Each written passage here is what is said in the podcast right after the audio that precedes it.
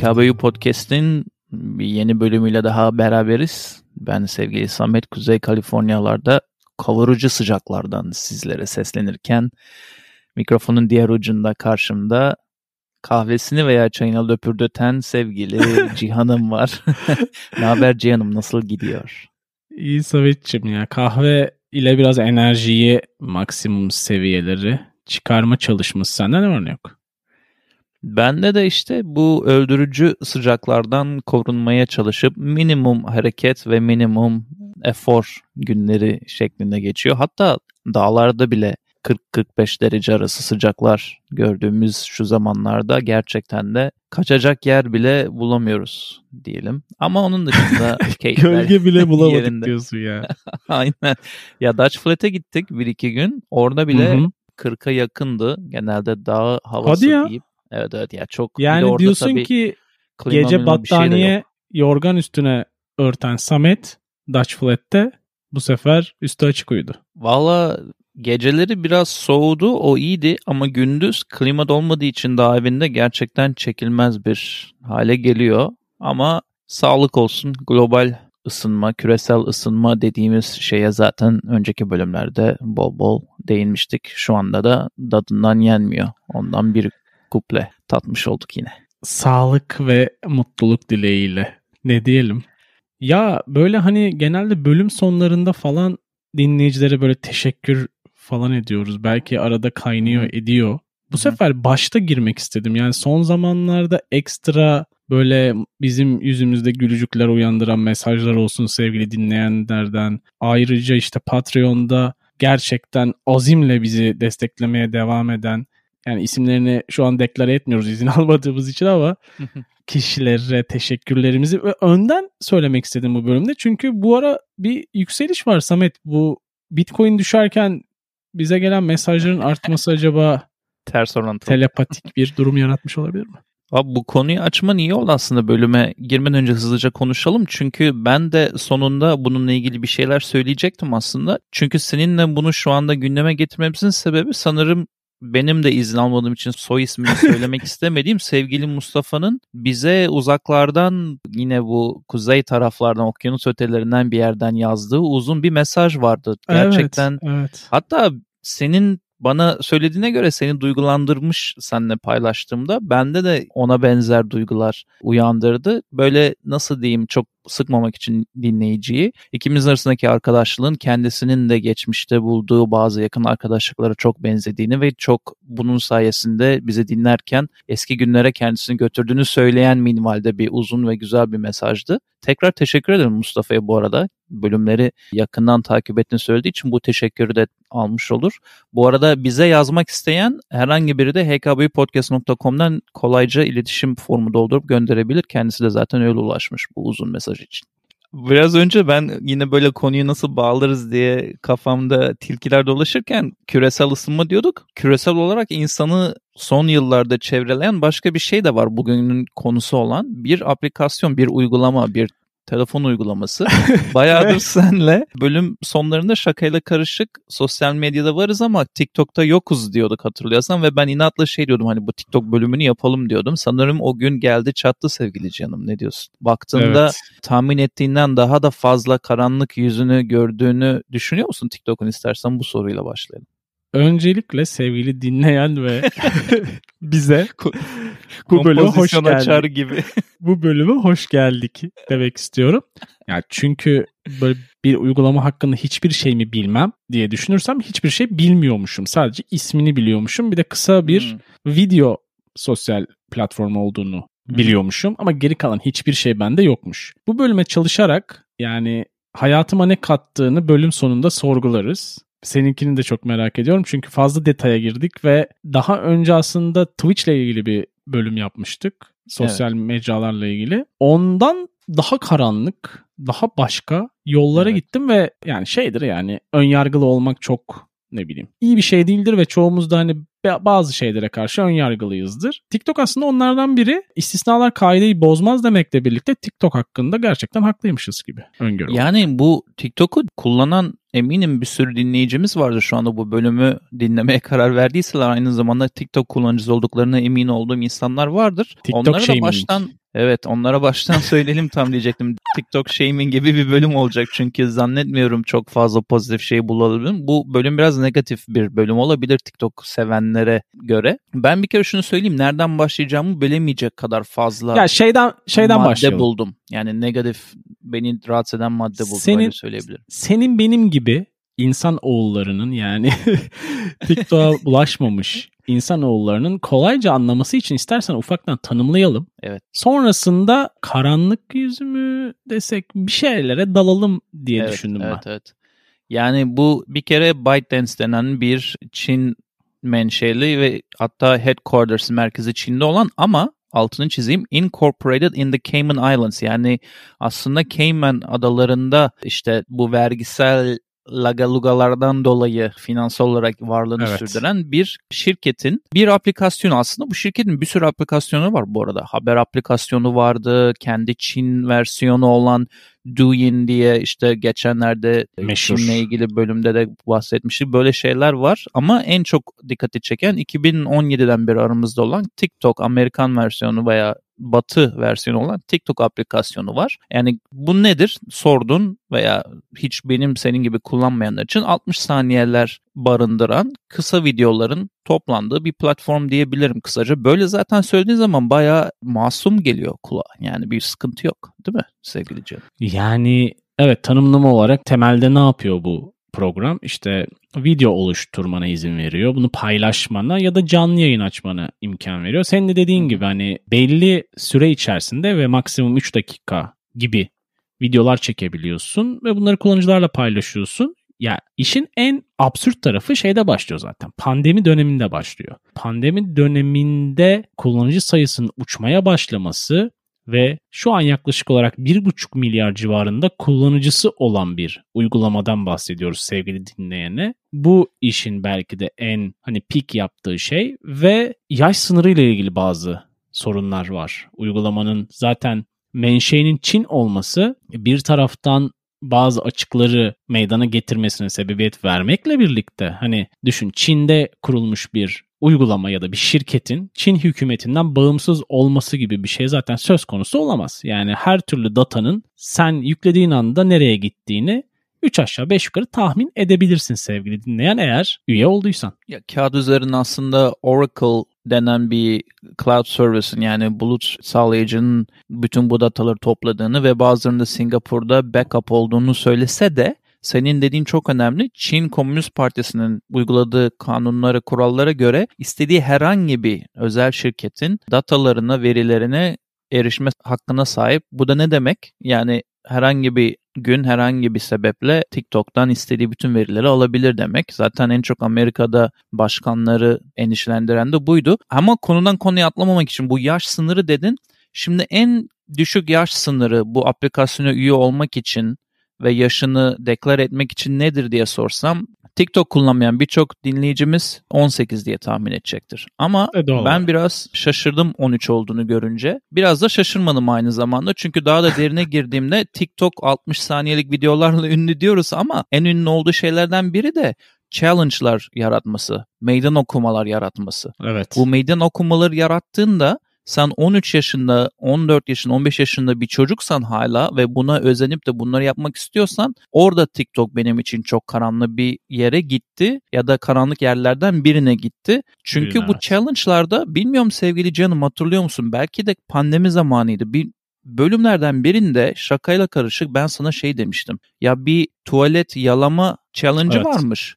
Covid evet. zamanında birisi uçakta gidip uçağın tuvaletini yalamış ve vefat etmiş diye anlatıyordum sana. Evet, Na- işte natural selection diye konuşuyorduk. Natural, doğal seleksiyon falan filan. Ama bu konu nezdinde baktığımda mesela Blackout Challenge varmış TikTok'ta bayağı ünlü olan. Blackout Challenge'da bayılana kadar kendini boğma meydan okuması. yani çok saçma diye gülüyoruz ama bunun yüzünden hayatını kaybeden çocuklar olduğunu Muhakkak. baktığımda buldum yani. Diğeri de mesela Aha. bundan biraz daha tehlike olarak az olsa da etik olarak daha kötü olan Devious Lick Challenge mesela. Rastgele kurumlardan, binalardan alakasız bir ürünü veya objeyi çalma challenge ve bunu yaparken tabii video çekiyorsun. Yani bu örnek vereyim benim gördüklerimden bir devlet binasının tuvaletinde sabun veren o kutuyu söküp oradan alıp götürüyorsun gibi saçma sapan insanların eğlenceli bulduğu Devious Lick Challenge diye bir şey var. Ya yani buna ne oluyor? Hapise giren küçük yaşta hırsızlıktan yakalandığın hapise giren çocuklar. Aynen. Bunun işte hayatı boyunca sicilinde yer alması gibi saçma sapan challenge'lar gördüm. O yüzden çok konudan konuya atlamadan o yaş olayını onu anlatmak istedim bölüm notlarımda olduğu için 13 yaşı inanılmaz düşük buluyorum ben. Bilmiyorum sen ne düşünüyorsun 13 yaşında böyle bir dünyaya erişmek. Ya kesinlikle çok düşük bir limiti var ve diğer taraftan da şimdi platformda 1,5 milyara yakın kullanıcı var dedik ama bunların çoğunluğu genç ve genç yetişkinlerden oluşuyor. E doğal olarak ne oluyor? Bu insanlar üzerinde kontrolsüz bir sosyal medya ortamı oluşuyor ve senin verdiğin bu örnekler de onları direkt etkiliyor. Bununla ilgili yapılan bir kısım araştırmalar var. Hani gerçekten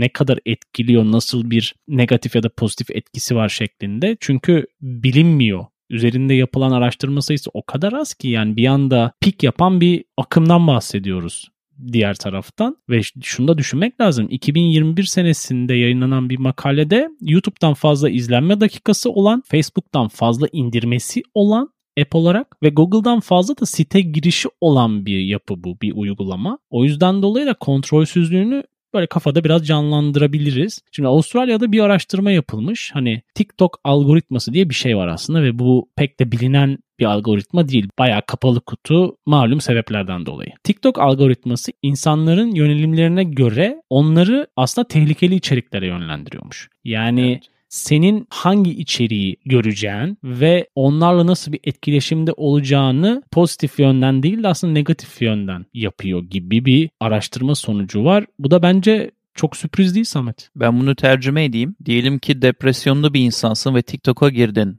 Kafanı dağıtmak belki de depresyondan çıkmak için. TikTok depresyonda olduğun için sana depresyon içeren videoları daha da fazla feedine koyarak daha da senin depresyonun dibe gitmesini sağlıyor. Ve de daha iyi bir örnek vereyim ki bu çok büyük bir problem oldu Amerika'da. Diyetisyenlik veya sağlıklı beslenme hashtaginde 1.3 milyar etkileşim var TikTok'un ve burada küçük kızlar nasıl diyeyim sana 5 tane badem, bir bardak süt ile günümü geçirdim. Bir haftada bilmem kaç kilo kaybettim şeklinde bir viral olduğunda bütün kızlar bu sağlıksız beslenmeyi kopyalayıp hastalanmaya başlıyorlar ve en önemlisi de bu algoritma bunların etkileşim aldığını gördükçe daha fazla insana veriyor. Aynı kişiye de daha fazla farklı kalori yakma veya az yemek yeme videoları sunuyor. Bir süre sonra bu kız veya oğlan fark etmez bu çocuk hı hı. kilo verme videosundan başka bir şey göremiyor aşağıya doğru doğru geçiştirdiği sürece videoların. Yani bir dünya yaratılıyor herkese göre algoritma tarafından ve bu dünyanın içinden çıkman, bunu kırman çok zor oluyor. Şimdi izlediğim bir Vice News haberlerinden birinde bir kız bunun farkına varıyor. Aşırı kilo veriyor, hastalanıyor, doktora gidiyor sonunda ve sonrasında da psikoloğa gidiyor ve diyorlar ki TikTok'u kapat. TikTok'u kapatamam diyor. Bağımlısıyım kullanmak istiyorum ama bu videoları istemiyorum. O zaman sen oturup TikTok'ta bu kilo verme videolarından senin arınmanı sağlayacak farklı bir oyun oynayalım algoritmaya. 3 ay geçirmişler sevgili Can. 3 ay boyunca farklı şeyler yazmışlar arama butonu ne bileyim müzik, dans, şu bu. Bu diyet olayları karşısına çıkmasın diye kızın. O sırada da normal beslenmeye başlamış yine. Ne olmuş biliyor musun 3 ay sonra? Yavaş yavaş algoritma bunu bildiği için zamanında ilgi gösterdiğini aralara bunu serpiştirmeye başlıyor.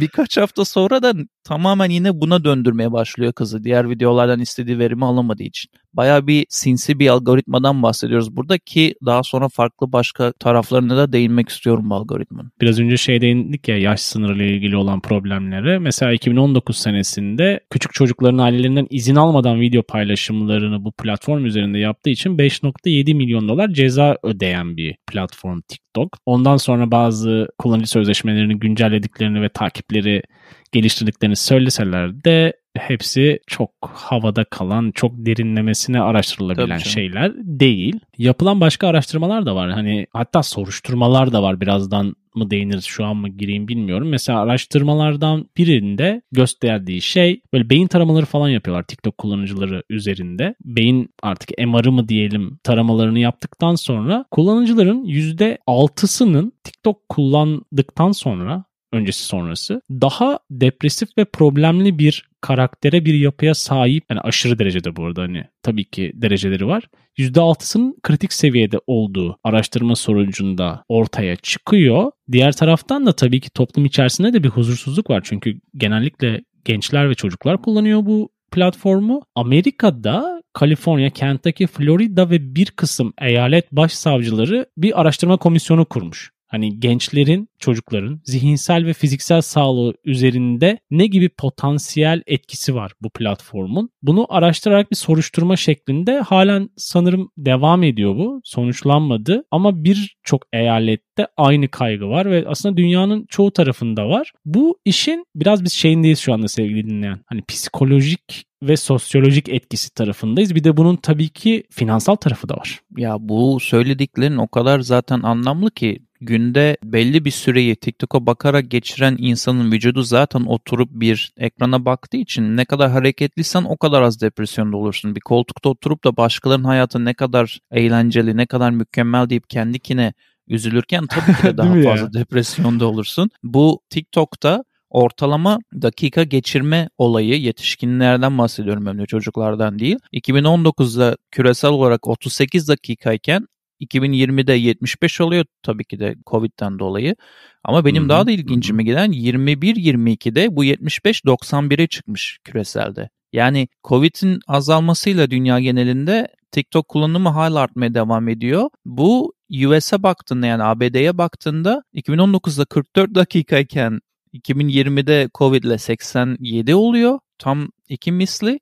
Sonra yine hı hı durur veya aynı kalır diye düşünürken 21-22'de 99'a çıkıyor. Yani bir buçuk saatte çıkıyor. Bu, bu arada bir buçuk saat TikTok demek ki bu ortalama yani bazısı 5 saat de geçiriyor. Ama bir buçuk saat ortalama TikTok demek Aha. bir yetişkin için 24 saatin bir buçuk saatinde tamamen işlevsiz bir şekilde bir yerde oturup bir ekrana bakmak demek. Ve bu şey değil yani senin benim YouTube'da atıyorum bir saat geçirip yapacağımız bir bölümle ilgili bir şeyler, elle tutulur bir şeyler bulmaya çalışmamız gibi bir içerikten bahsetmiyoruz. Mesela sen az önce dedin küçük çocuklar her şeyden etkilenebilir diye bir kartel tok diye hashtag yaratmış Meksika'da karteller. Şaka da değil bu yani TikTok'ta. ya çok garip şeyler var ya birbirlerini vurmaya çalışırken ne bileyim uyuşturucu kaçırırken şunu bunu yaparken kartel hayatı diye bunu hashtagliyorlar veya işte villaları, arabaları falan gösteriyorlar o paralarla aldıkları. E çocuklar Hı-hı. mesaj atmaya başlamış bu adamlara fakir TikTok çocukları. Nasıl yani, katılabiliriz? Beni de alın abi. Evet yani bu 13, 14, 15, 16, 17, 18 bu yaş bandı gerçekten inanılmaz sınırsız bir dünyaya dalıyor. Bir gazeteci var. Kendisini 13-14 yaşında bir kız gibi gösteriyor TikTok'a üye olurken bir deney yapmak için. Gördün mü onu? Bayağı ilginç Yok, bir sonuçları görmedim. var. Ki bu beni bir dahaki konuma getirecek. O yüzden söylüyorum bunu. Çünkü Aha. bunu da konuşmak istiyorum. 13-14 yaşında bir kız gibi bir hesap açıyor. Buradan işte çocuk sahibi olanlar özellikle meraklı olacaktır bu bölümün bu kısmına ve hiçbir arama yapmadığı halde sadece hashtag şunları kullanıyor kendisi video attığında. It's the first school day diyor veya school sucks diyor veya işte kitap alacağım diyor bilmem ne okulla ilgili birkaç şey atıyor küçük birisi olduğuna dair algoritmaya fikir verecek. Sonra ne oluyor biliyor musun sevgili canım? Kızın mesaj kutusuna yaşlı yaşlı insanların garip garip mesajları yağmaya başlıyor. Ve bu da beni bir dahaki konuya getiriyor. Çünkü TikTok'ta en çok şikayet edilen konulardan biri yaşlı pedofiliye yönelen veya pedofili eğilimleri olan insanların küçük çocuklara çok kolay ulaşabilmesi, mesajlar atabilmesi, resimler atabilmesi falan filan. Bazısı hani bazen adreslerini bile bulmaya çalışıyormuş. Bu arada çok karanlık bir şey söylüyorum ama Amerika'da çok ciddi evet. bir sorun olduğu için hatta bütün dünyada çok ciddi sorun da yani, evet. Amerika'da daha fazla dile getirildiği için bu pedofili olayı TikTok'un bununla ilgili de çok ciddi bir havuz yarattığını, bir tehlike yarattığını buradan söylemek istedim bölüm bitmeden. Çünkü benim en çok rahatsız eden kısımlarından biriydi bu kısmı. Ya bir database oluşturuyor ve bu database dediğin gibi kolay ulaşılabilir bir database oluyor. Her türlü sapkınlığa da aslında çanak tutuyor. Bu vermiş olduğun örnekte ondan biri karanlık taraflarından diğer tarafa doğru hani azıcık evrilteyim. Yakın zamanda Türkiye'de bir soruşturma yapılmaya başlandı mesela güncel bir bilgi olarak. Geçen Mart ayında hani Twitch'e cezalar yağmıştı belki evet, evet. sevgili dinleyen hatırlar. Kullanıcıların yaptığı usulsüz transferler vesairelerle bağışlarla alakalı aldıkları. Masak diye bir devletin kurumu var bu süreçleri takip eden. Masak açıklama yaptı geçen ve Ocak 2021'den bu zamana kadar yani şu an bu bölümü Eylül'ün ortasında 2022 Eylül'ün ortasında yayınlıyoruz. Yaklaşık 2 sene olmadı hatta. Bu zamana kadar 1,5 milyar TL TikTok kullanıcılarına bağış yapılmış. İnanılmaz bir rakam. 1,5 milyar TL'den bahsediyoruz. E bu tabii ki direkt resmi kayıtlarda olan bir data olduğundan dolayı direkt soruşturma safhasına geçilmiş. Çünkü Vergisiz burada bir daha çok şey kara para aklama ve hani hmm. bu finansmanın nereden geldiği de belli değil. Hani vergi kısmı bir şekilde hallolabiliyor çünkü bunlar hani gelir olarak gözüktüğü için. Ama gelen rakam o kadar yüksek ki kullanıcılara. Şöyle düşün, fake hesaplar açılıp oradan bağışlar yapılma durumu oluyor ve bunu kesinlikle takip edemiyorsunuz zaten. Biraz önce senin verdiğin örnekte olduğu gibi yani gazeteci 13 yaşında bir hesap açıp bir sosyal deney yapıyor aslında. Ama burada kullanıcılar fake kullanıcılar üzerinden yapılan bağışlar birlikte bir sorun teşkil ediyor. Bu sadece Türkiye özelinde bir şeyden bahsediyoruz ve Türkiye'deki market aslında Amerika'daki ya da diğer taraflardaki marketten çok da büyük bir market değil. Yani dönen paranın büyüklüğü ve bir şekilde money laundering denilen şey günümüzde o kadar kompleks bir halde ki yani takip o kadar zor ki ve bu tarz platformlar buna çanak tutuyor diye düşünüyorum. Çok ilginç bir tarafından yaklaştın benim kaçırdığım. Çünkü o taraflara pek fazla ABD tarafında girilmemiş anladığım kadarıyla. Yani madde madde rahatsız eden taraflarını yazdığımda bu tarafına rastlamamıştım ama mantıklı tabii Türkiye'de daha az denetim vardır kafasıyla bu tarz ülkeler seçtiyseler. Çünkü Amerika'da yere bir 5 evet. sent düşürdüğünde bile e, onun bir şekilde kitaplara geri döndüğünü biliyoruz hesap kitaplara. Güzel bilgi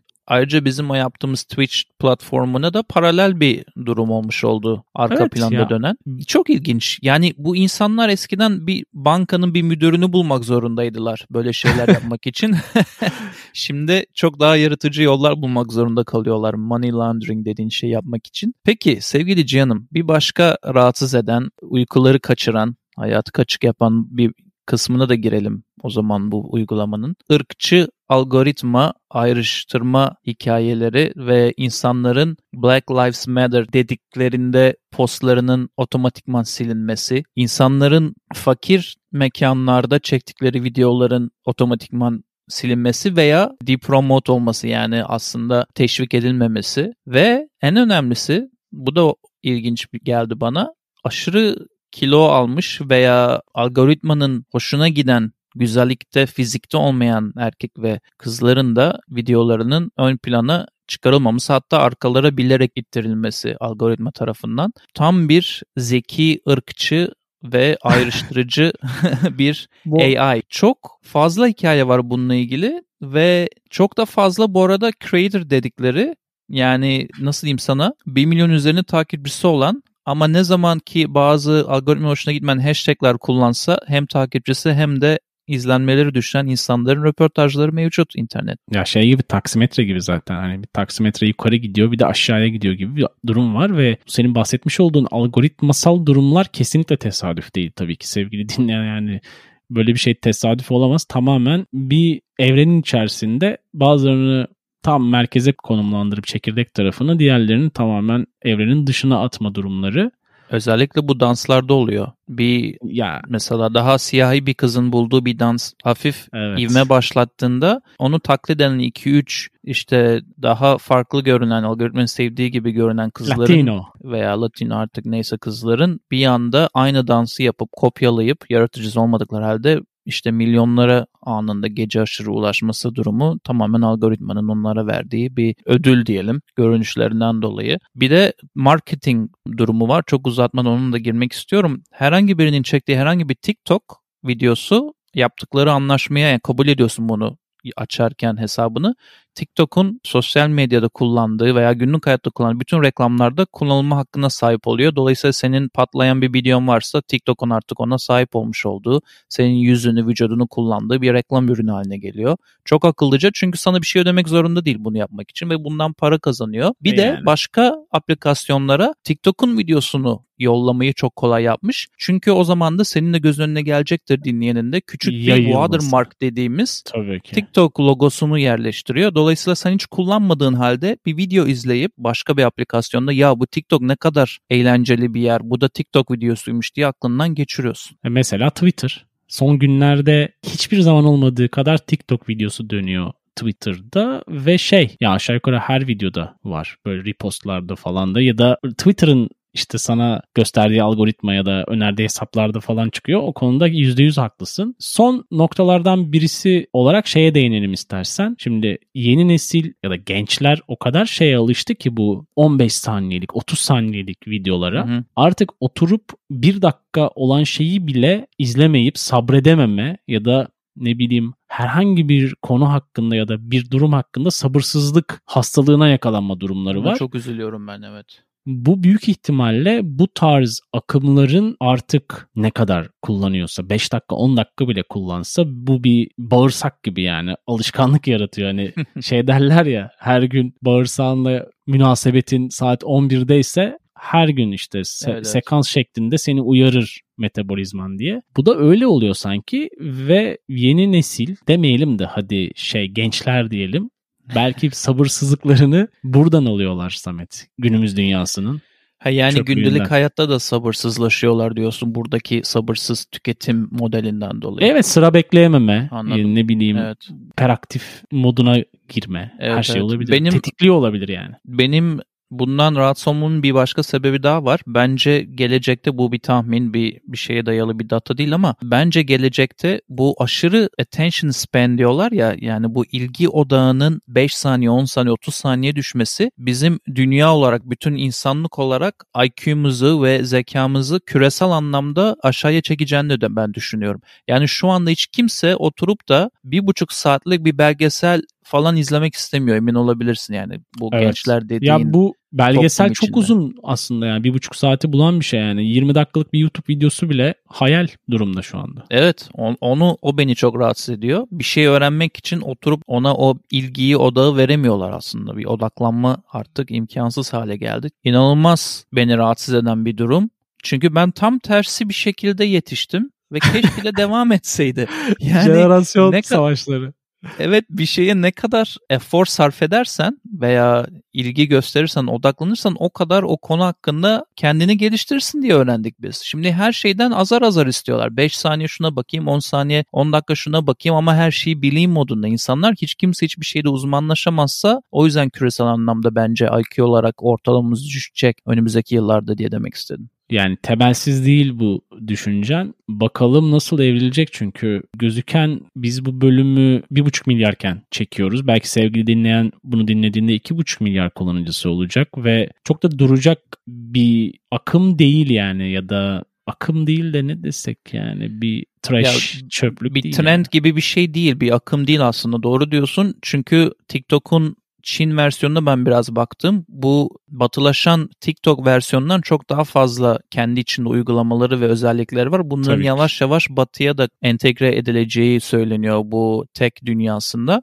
Bence daha da büyüyecek ve daha da fazla. Hatta şöyle bomba bir şeyle bitirelim istersen. Amazon tarzı bir yere doğru gideceğini de düşünüyor insanlar. Neden? O video içinde eğer diyelim bir kiraz yiyorsan ve kiraz çok güzel duruyorsa kırmızı ve lezzetli videonun içinde aplikasyondan çıkmadan tek tık ile o kiraz veya o ürüne benzer bir şeyi evine sipariş edebilme gibi deneysel şeyler şu an oluyor kendi yerel versiyonlarında ve bunun Hı-hı. da uluslararasına yayıldığında böyle Amazon gibi yerlere de rakip olması bekleniyor. Bence TikTok sadece bir 60 saniye video olayında kalmayacak. Daha büyük bir şey yapmaya çalışacak. Zaten bu Çin'in kendi şirketleriyle buzdağının kendi şirketleriyle farklı bir strateji izleyip de şirket üzerinden dünyayı biraz daha etkilemeye çalıştığını bilmeyen kalmadı diyebiliriz. Buna da uyanan birkaç ülke olmuş. Bunu da söyleyeyim notlarımda vardı çünkü. Yani en önemlerini sayacağım sadece nüfusu büyük olan. e, Hindistan, Rusya, Endonezya, Bangladeş gibi yerlerde TikTok ya tamamen yasaklı ya da aşırı şekilde kısıtlanmış durumda şu anda kullanıcıları için. Yani şimdi her zaman özgürlüklerden bahsediyoruz. Ama biraz da kontrollü olması lazım diye düşünüyorum özellikle bu tarz uygulamalarda. Çünkü ipin ucunu kaçırdığın zaman yakalama şansın olmayacak. Hani diyeceksin ki yani ipin ucu kaçmadı mı aslında kaçalı Kaçtı. çok olmuş yani hani ip bile kalmamış ortada. O yüzden bu hikayenin sonu 3 aşağı 5 yukarı nereye gider belli ama nasıl başkalaşır onu zaman içerisinde göreceğiz. Ne öneriyoruz kısmıyla bir kez daha sen dinleyenin karşısındayız. Her zaman olduğu gibi bazı önerilerimizle seninle olacağız ve sevgili Samet karşımda tam bir Hawaii, Kaliforniya karışımı gömleğiyle. e, o zaman madem challenge'lardan, meydan okumalardan bahsettik TikTok'ta, benim de bu sevgili dinleyene ve sana meydan okumam olsun. Çünkü uzun belgeselleri bitiremiyor artık yeni jenerasyon diye hayıflandık. The Social Dilemma isimli daha önce de önermiş olduysam bile yeniden önermek istediğim çok önemli sosyal medya ile ilgili Netflix'te bulunan güzel bir belgesel var. Orada büyük tech şirketlerinin önde gelen isimleri falan da zaten bulunuyor bilgi paylaşmak için bu bölümle alakalı evet. bir öneri olsun diye The Social Dilemma'yı öneriyorum ve bunu bir meydan okuma olarak da kabul edebilirsin sevgili dinleyen. ama bir süredir var ya belki izlemiştir sevgili dinleyen. Var var bayağıdır var ama bence çok iyi yeniden gündeme gelsin diye bahsetmek istedim. Onun dışında ya ben zaten sizi dinledim bu konuda daha fazla bir şeyler bakmama gerek yok diyorsa sevgili dinleyen.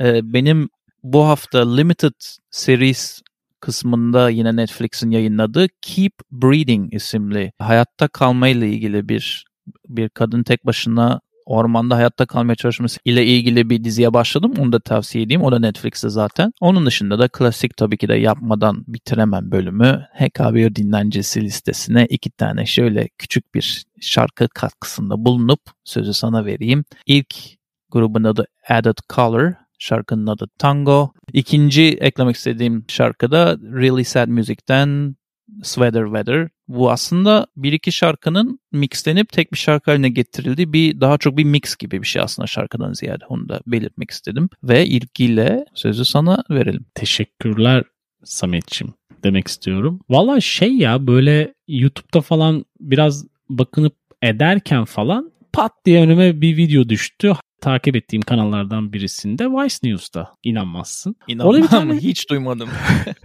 Orada bir tane video düştü önüme. Online olarak insan kemikleri satan TikToker ile buluşma diye. Böyle görünce Allah Allah deyip bastım ve izledim haberi. Yani bir röportaj şeklinde geçiyor elemanla. Olayın ne kadar absürt yerlere gittiğini sevgili dinleyen biraz daha farklı bir perspektiften görmek isterse diye bunu önermek istiyorum Samet. Sen muhtemelen takip ettiğin kanallar içerisinde baktığında çat diye göreceksin. Önüne düşecektir abone olduğun için. Evet. Taze bir haber diyelim artık. Hı hı. Onun dışında da iki tane şarkı önereceğim ben de HKBO dinlencesinde. Bir tanesi Winders grubundan Memory Diğeri ise Old Sea Brigade grubundan Day by Day. Bunlar HKBO dinlencesi playlistlerimizde olacak dedikten sonra YouTube, Deezer ve Spotify'da ulaşabiliyorsunuz sevgili dinleyen. Sevgili Cihan'ım çok kısa bir şey sıkıştıracağım araya. Defterine de yazmana gerek yok sana linkini atarım.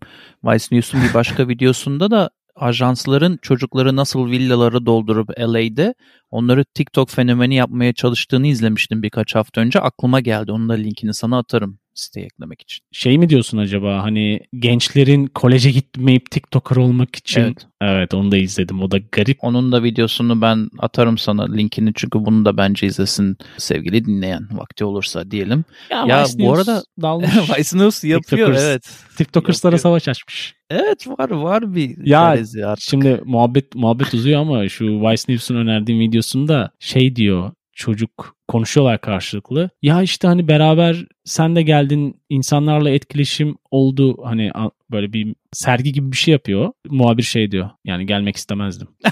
Ama iyi değil miydi? Ben tercih etmezdim. Hani şey zorunda olduğum için geldim. O kadar saçma bir şey olabilir mi? Bakışı falan yapıyor abi. Vice News'un muhabiri ya. mi diyordun? Evet. Evet evet evet inanılmaz ya. Tavsiye ediyoruz sevgili dinleyen. Evet bu arada hkbpodcast.com üzerinden bize mesajlar yazmak isteyenler oradan ulaşabilirler. Ayrıca sosyal medyada da varız. TikTok hariç. Oradan da bize ulaşabilirsiniz. Diyelim evet. patronlarımıza da tekrar teşekkür ederim patronumuz oldukları için ve bu vesileyle sanırım ben garajımdan çıkmak için hazırım bu sıcaklarda. Seni de artık mikrofondan uzaklaştırmanın vakti geldi diye düşünüyorum sevgili Can. E öyle yapalım. Sevgili dinleyene yolculuğa bizimle devam ettiği için teşekkür edip bir sonraki bir önceki başka ya da rastgele açtığı bir bölümde tekrar görüşelim. Hoşçakalın. Hoşçakalın.